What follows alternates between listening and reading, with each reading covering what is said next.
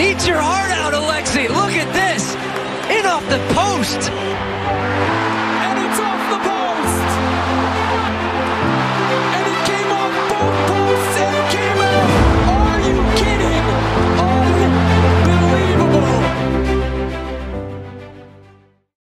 Welcome to our second episode of Off the Post, brought to you unofficially this time by Charlie's Barbecue Burnt Ends.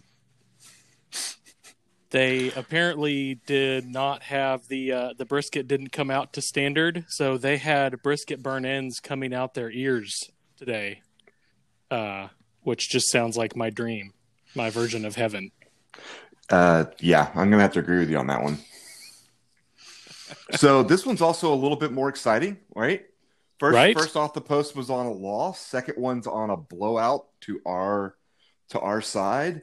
Um, Club record four goals.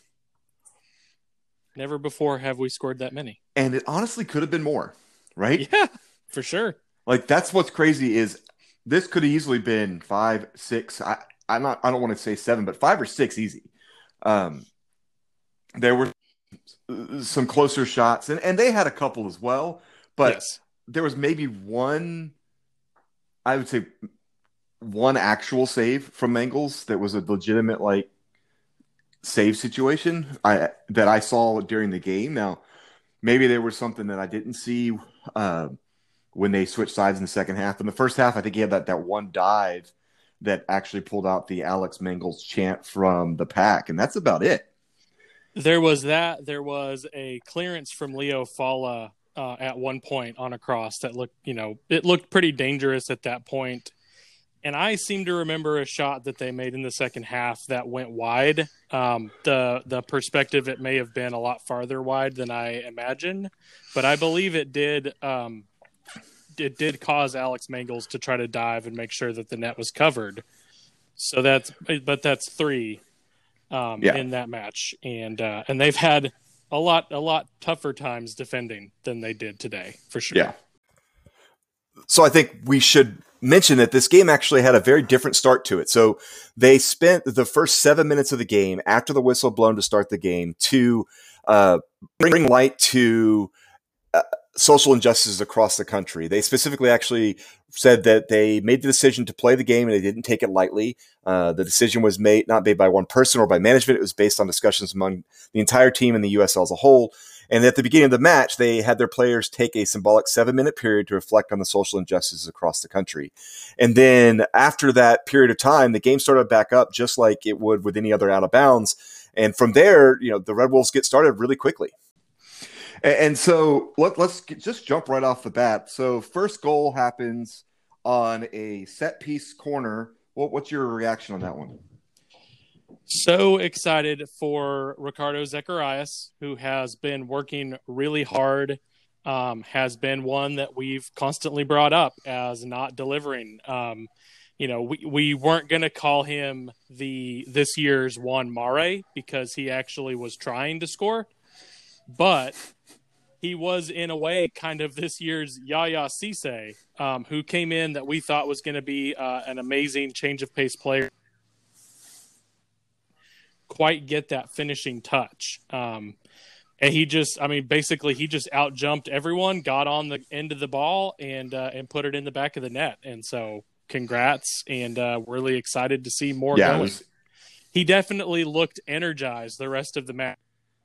Goal under his belt. As Yeah, well. I would definitely say that you could see a different kind of jump in his step. And and and we went, I mean, it didn't stop there. Like we go right from that, and within 10 minutes, 10, 15 minutes, we get our second goal.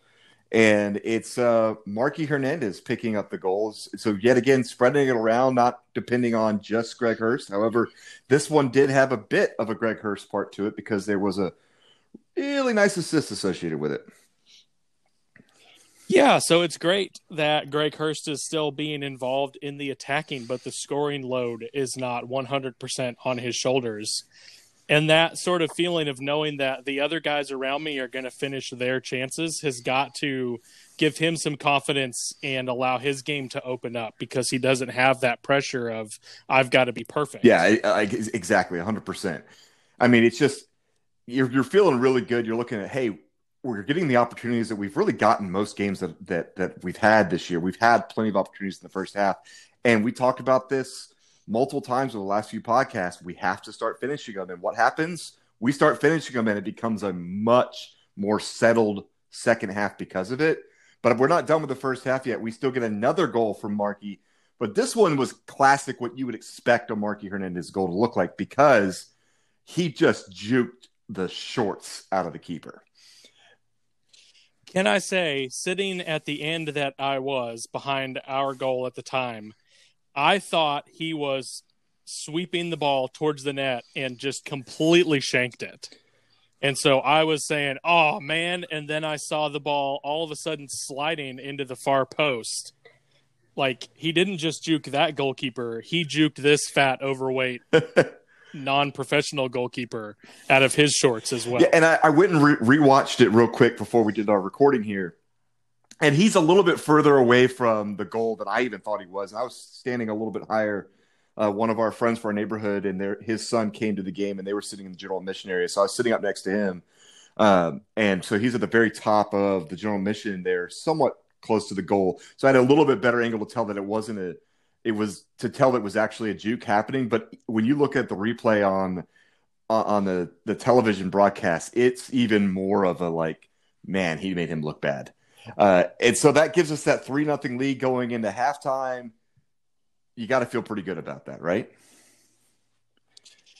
Yeah, it's it's what we've been looking for all season, and when you're three 0 up, uh, the rest of the second half is either because New England wasn't pressing at all because they knew that a three goal deficit was going to be hard to overcome, or you know the fact that when they attack, they open themselves so wide that it's going to be very easy to get opportunities on the counter.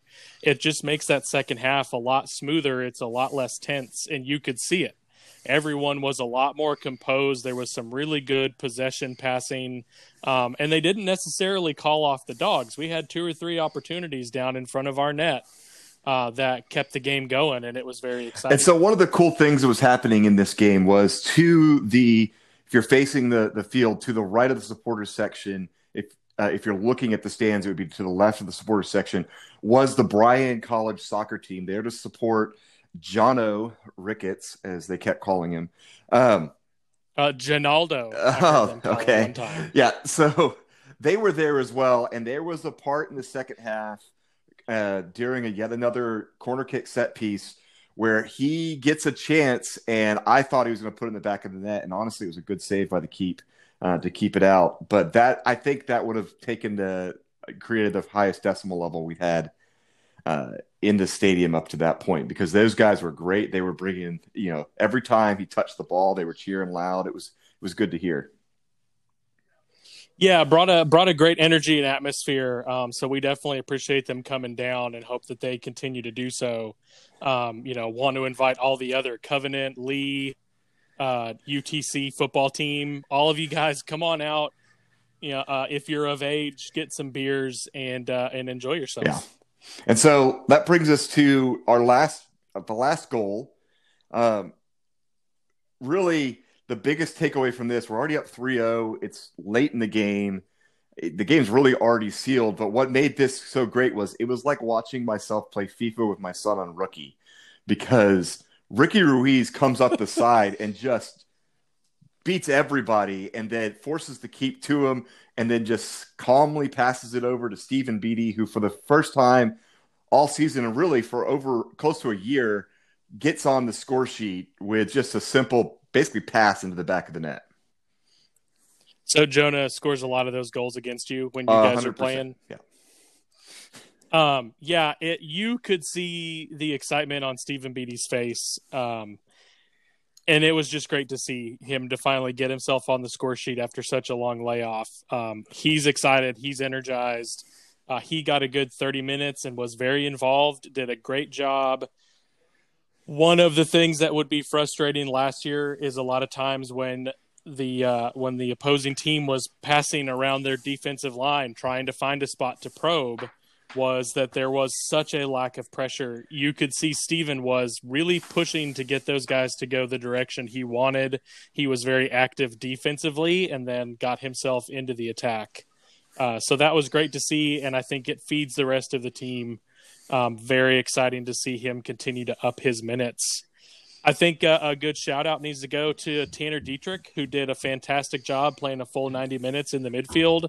Um, I think he made a very big difference. I think he did a great yeah, job. I completely agree. I think that was he he played really well, and I think honestly the the subs that came in, obviously, uh, and I I misspoke over saying it was Ricky Ruiz. It was actually Ronaldo that that came up and provided that pass to Stephen Beatty. So so Ricky made some moves and got two defenders watching him on the ball so that Rowe could sneak past him on a on a very clever through ball.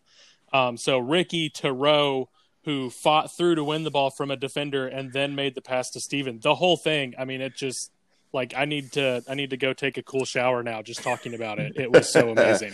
yeah, and the reason I wanted to bring that up though was that both Ronaldo uh, um, and Ronaldo Pineda and Stephen Beatty were subs that came on, and I think they played really well, bringing a lot of energy. That was one of the things that we've called out that at the 70 minute mark we kind of die, and you could see that the yeah. legs were still tired on a number of the players, but I think the right moves were made to bring in energy where we needed to keep control. Um, really, in all honesty, we didn't even do the classic take the ball to the corner except for probably one time, and I think you even said it was either you or, or, another one of the fans was by me that didn't look like the, the other players wanted him to take it to the corner.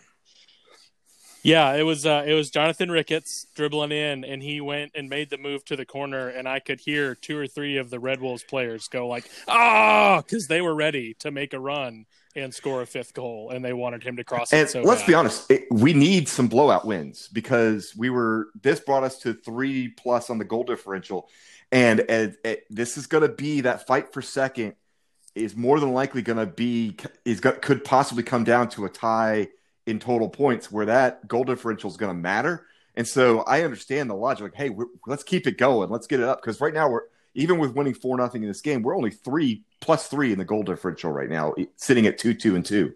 So it's important that when we play games and we lose, we don't get blown out. And then also when we have the opportunity, we got to keep putting on the back of the net because you never know what's going to happen at the end of the season let's expand that out. So I understand that logic in that. So yeah, and definitely it, it can kind of build its own momentum as they go into this next game against uh, Fort Lauderdale Club de Football, the baby Beckhams, um, to have that confidence. And that's a team that's dangerous. You're not going to be able to take the foot off the gas with them because they're going to be able to snipe a goal here and there. Um, well, so we'll talk about that. Well, and, and uh, yeah, last thing, I mean, honestly, if anything, the the team we played today proves that you never really know what's going to happen in a League One game because they beat Greenville this week one nothing.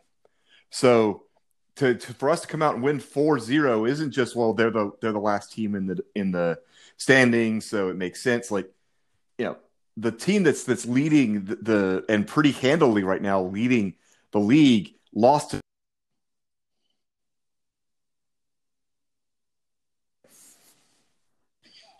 Yeah, and uh, and so yeah, it's it's hard to make blanket statements about anyone week to week. This this league, top to bottom, is a lot tighter than I think people give them credit. Um, but it may have actually played into our hands that they got a little they got a little uh, upbeat on themselves because they were able to give Greenville its first loss of the season at home, and then they had to take a trip and they had to come out and they had to play in the middle of the day, and uh, hopefully that that helped us out. So, yep. All right, guys. Well, the uh, that's that's kind of it. That's your match reaction. Uh, thanks so much for once again listening to us talk about Red Bull soccer, especially this match reaction po- um, post match rant, to for lack of a better term. So, off the post is in the books. You got anything else for us, Alex? No, I'm excited to go watch them again, all four goals over and over and over. All right, guys. Have a good night. Bye